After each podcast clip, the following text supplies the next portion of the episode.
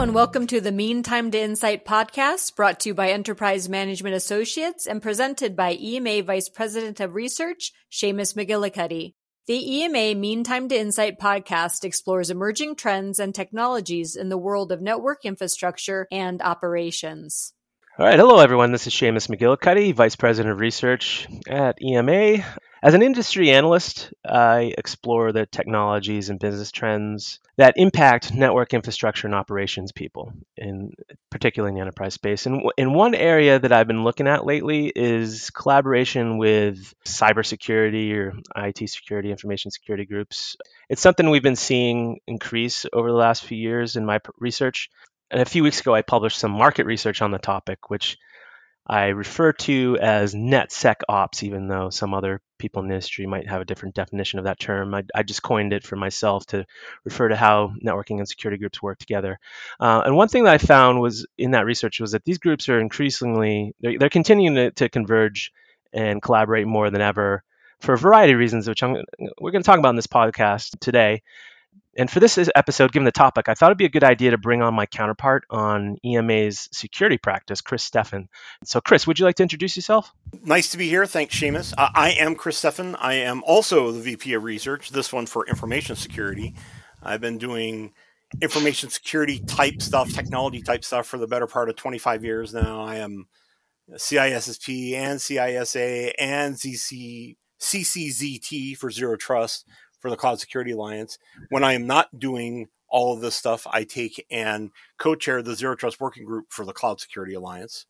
And in addition to all that, I actually have another podcast for you to listen to, which is the Cybersecurity Awesomeness podcast. We talk about all of the goings on, current events, whatever have you, in the security realm. And we, we do something new, something different every week. So uh, hop on and give a look. And I know that it's uh, hosted with um, DevOps Digest. You can go find it there. You can find it on the the EMA website too. So, uh, but again, Shamus, thanks for having me on. Yeah, Chris, thanks for joining me. I appreciate it. So, um, one of the things that I see bringing uh, networking guys and security guys together is network data. The security team needs it. The network team has it quite often. Before I talk about what I see. I was just wondering, Chris, what what do you see in that area? Yeah, it, again, everything's a struggle for data, right? So when you're talking about, you know, how what you're going to secure, when you're talking about zero trust, when you're talking about those things just in general, data is always at the central. Um, we're not necessarily trying to secure people. We're trying to secure the data that the people are using. We're not necessarily trying to secure computers. We're trying to secure the access and workloads and data that those computers are using a computer without data is really just a black box doing a whole lot of nothing. Nothing. A, uh, a person that's not accessing data or devices or computers, eh, you know, might be you know a restaurant waiter or whatever, something that has nothing to do with anything that has to do with technology. So data is central to all that. And when I look at the security realm, I know that data is really the center of a lot of our initiatives. And if it's not the center of those initiatives, it likely should be because once we understand how to secure our IP, understand how to secure the infrastructure and the devices and the people that are accessing that data, everything else kind of falls into place. So when I'm talking about zero trust, there's a lot of different components to it. And we'll we'll talk about ZTNA and SASE a little bit later, but when when I look at zero trust in general, I look at it from a data centric approach. And then it obviously, your policies, your access, all is derived from what you're going to do with particular data, how that data needs to be classified and secured at the organizational level, and what you're going to do with it, and how it can be used, and where you can be used from, and whatever have you. So, again, data is very, very critical network has access to all of the information I need to know to classify my data, understand my data estate, sometimes even, you know, the obviously the, the connectors between different data stores, different data geolocations, whatever have you, that's all controlled by the networking team. That's great. I think that the security team and the networking team are incumbent to work hand in hand I think, as you said, Shamus, I think that's happening more and more, which I personally think is a good thing. But I don't want to. I, I think that we're finally making progress where these kind of separate organizations are becoming more integrated into the business process as a whole. And this is just yet another example. So the more that business network and security can all play on the same team and do the same things, the better it is off for the business in general, and the stronger your security and your network infrastructure are going to be because of it. Yeah, I agree with all that. One thing, well, there's a couple things that I've seen that I think network and security groups need to understand and, and talk to uh, and um, sort of build best practices and processes around. One is traffic data. Network ops, operations guys often tell me that security groups increasingly asking for traffic data, especially packets. Um, sometimes security groups have access to packets themselves, but but sometimes uh, a cyber security team is investigating something and they'll come to the network team and say, "Hey, can I see all the traffic that passed between all the VLANs in the data center?" And um, network team will be like, you have to be more specific. yeah, that, that's not an easy question to answer, and you, you you also have to understand. So I always have this conversation too. We're, we're, security people are busybodies by their very nature. We don't trust anything just as a general rule.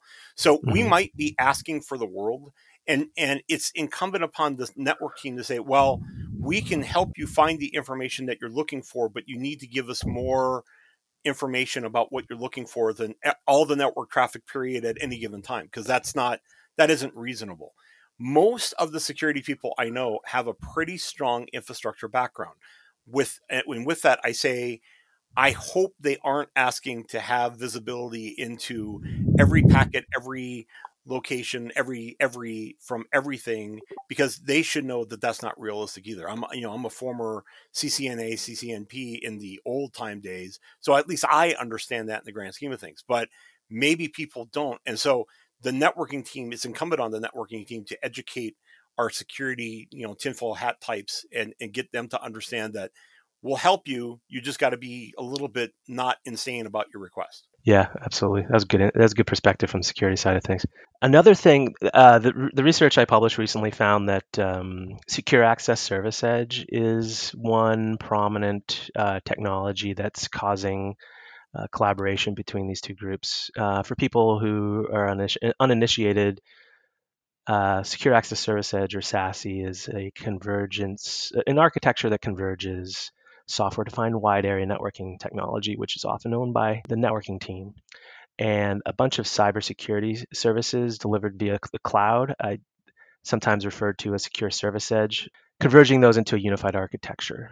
Quite often, when an organization starts to adopt SASE, they might adopt a, a, single platform that does all that, or they may integrate multiple platforms, which is actually more common from what I'm seeing uh, at least for now, despite some uh, other analyst firms trying to push people towards a unified solution.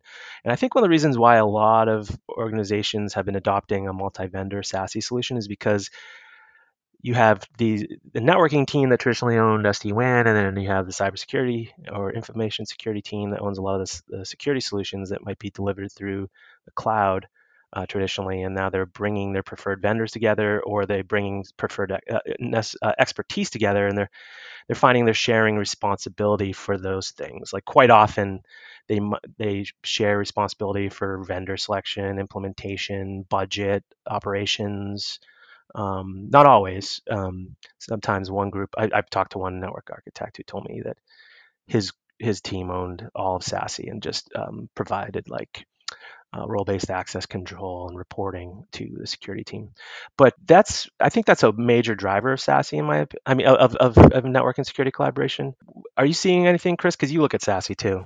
Yeah, I do. Um, you know, so let, let's unpack some of the things that you mentioned because I agree with nearly all of it. I, I would go so far to say as when you start taking and looking about single vendor SASE implementations, I know they're out there and some of them are great. I will tell you that the interoperability of all of these various tools make taking and finding the best of breed or or truly just simply adopting and modifying the solutions that you've already spent money on that you're already familiar with that you already have in place a lot of times that probably makes the most sense. Instead of taking and dedicating resources to learning and integrating yet another tool that may or may not do everything that you want to do, or at minimum is another tool that your your SOC NOC team has to take and understand and learn.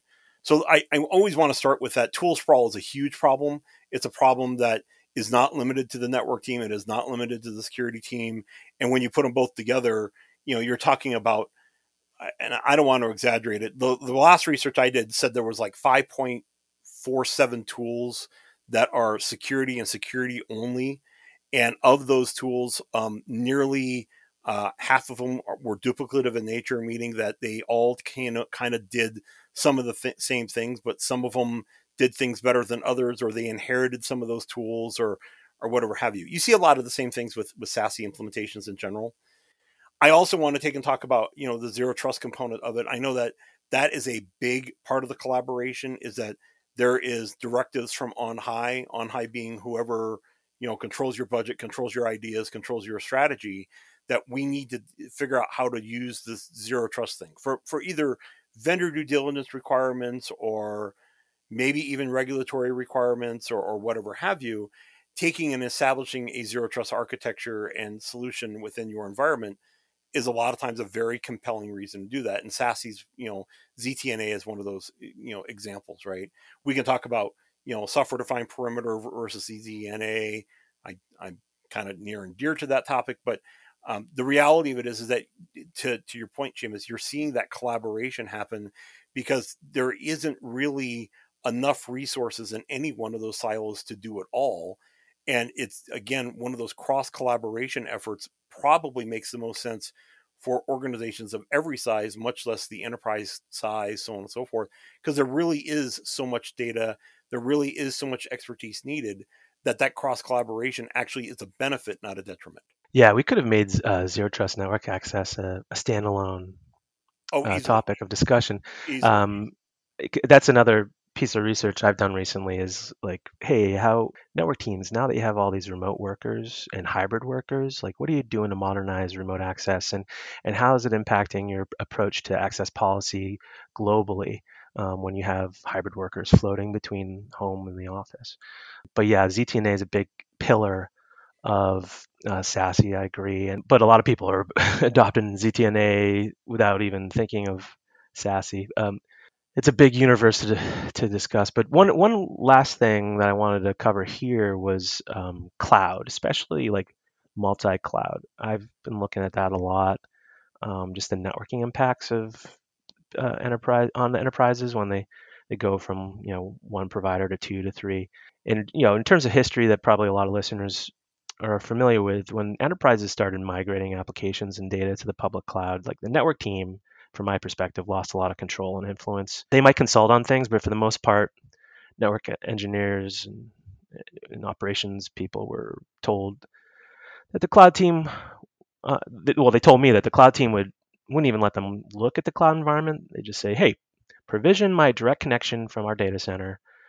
And just you know maintain that and, and and we'll handle what's going on inside the cloud but today as Huge cloud team mistake by the way I mean, yeah, I know. Oh, yeah. Right? I mean, don't, let's not even get any more than that. But I mean, huge mistake.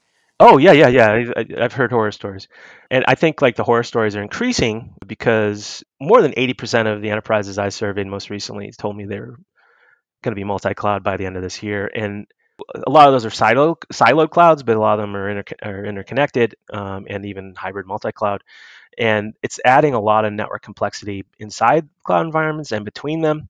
And now the network teams are being asked to set up some sort of like network services and guardrails around it to maintain resiliency and security. And I see this as an opportunity for the network team to take back some control if they want it. I don't know. Have you seen anything similar to that on your side, Chris?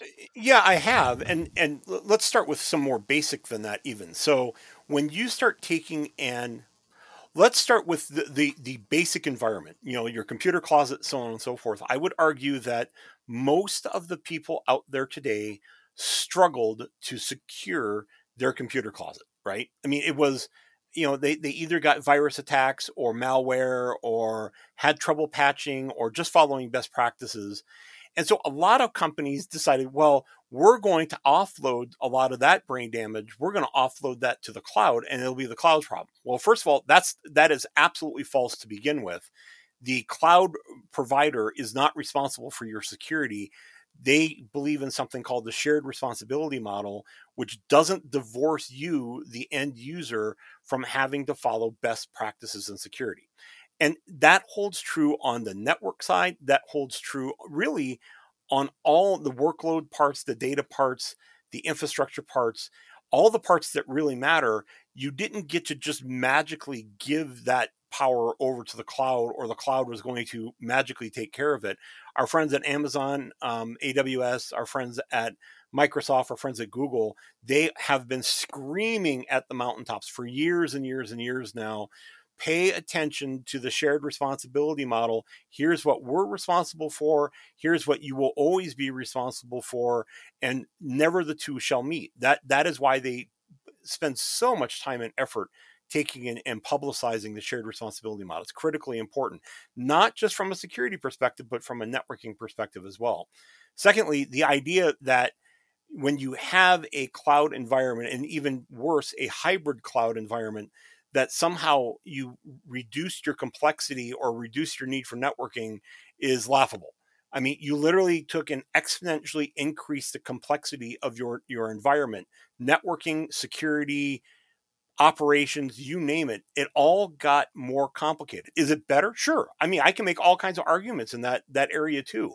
But it doesn't change the fact that if you don't do your due diligence and you don't pay attention to how it is configured, provisioned, connected, whatever have you, you're going to have some very, very significant problems. So, this idea that you don't consult the networking team when you're setting up your your cloud or even worse hybrid cloud environment that again it's it's a horrible horrible mistake as i mentioned before and if if some of these organizations are choosing to take back some of their power in the networking team because of this then fine great.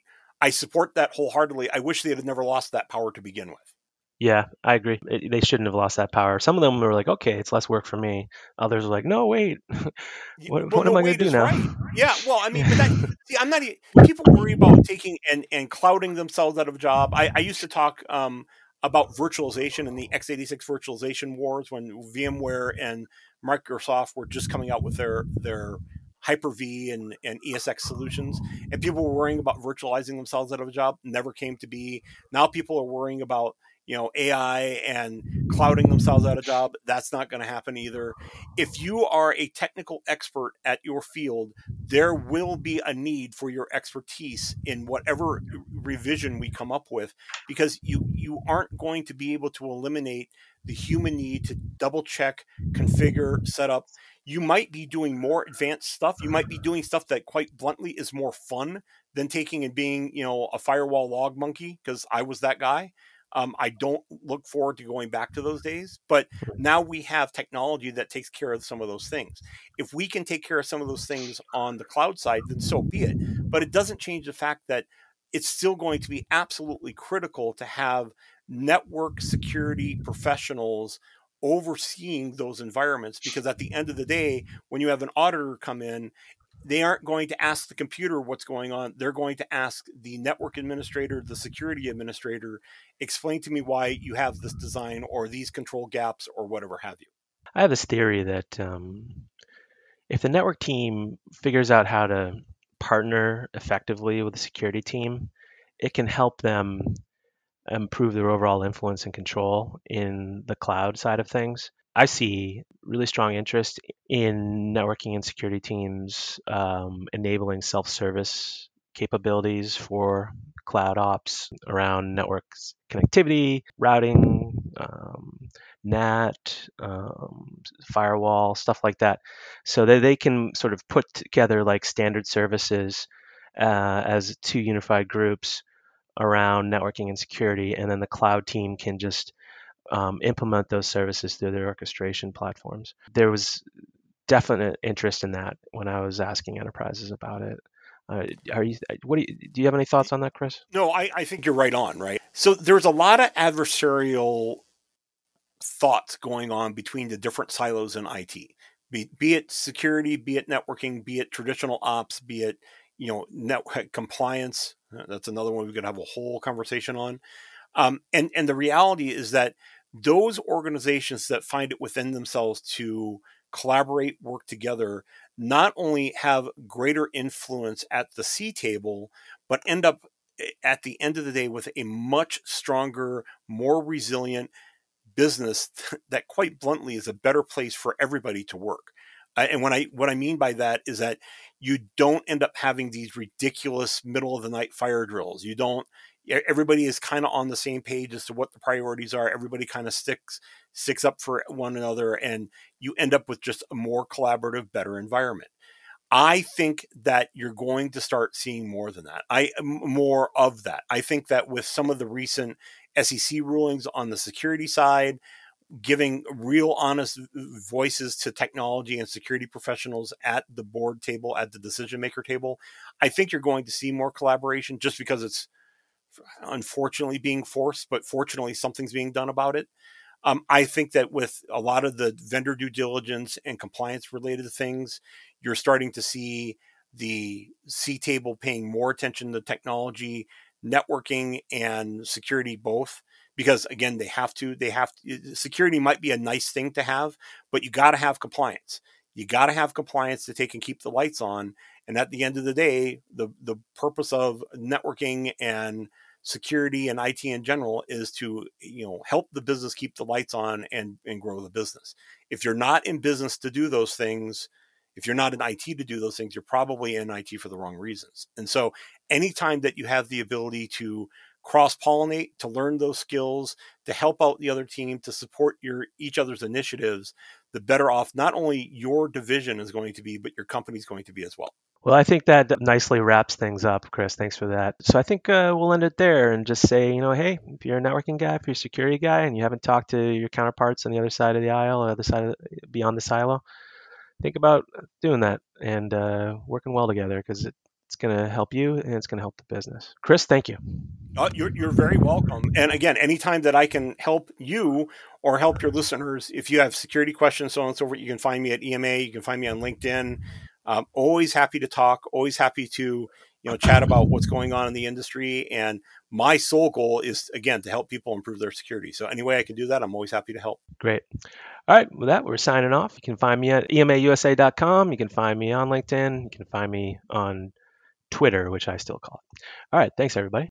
Thanks, Shamus, for all your great insights on today's topic, and thank you to everyone who listened. Learn more about Enterprise Management Associates research and consulting services by visiting enterprisemanagement.com.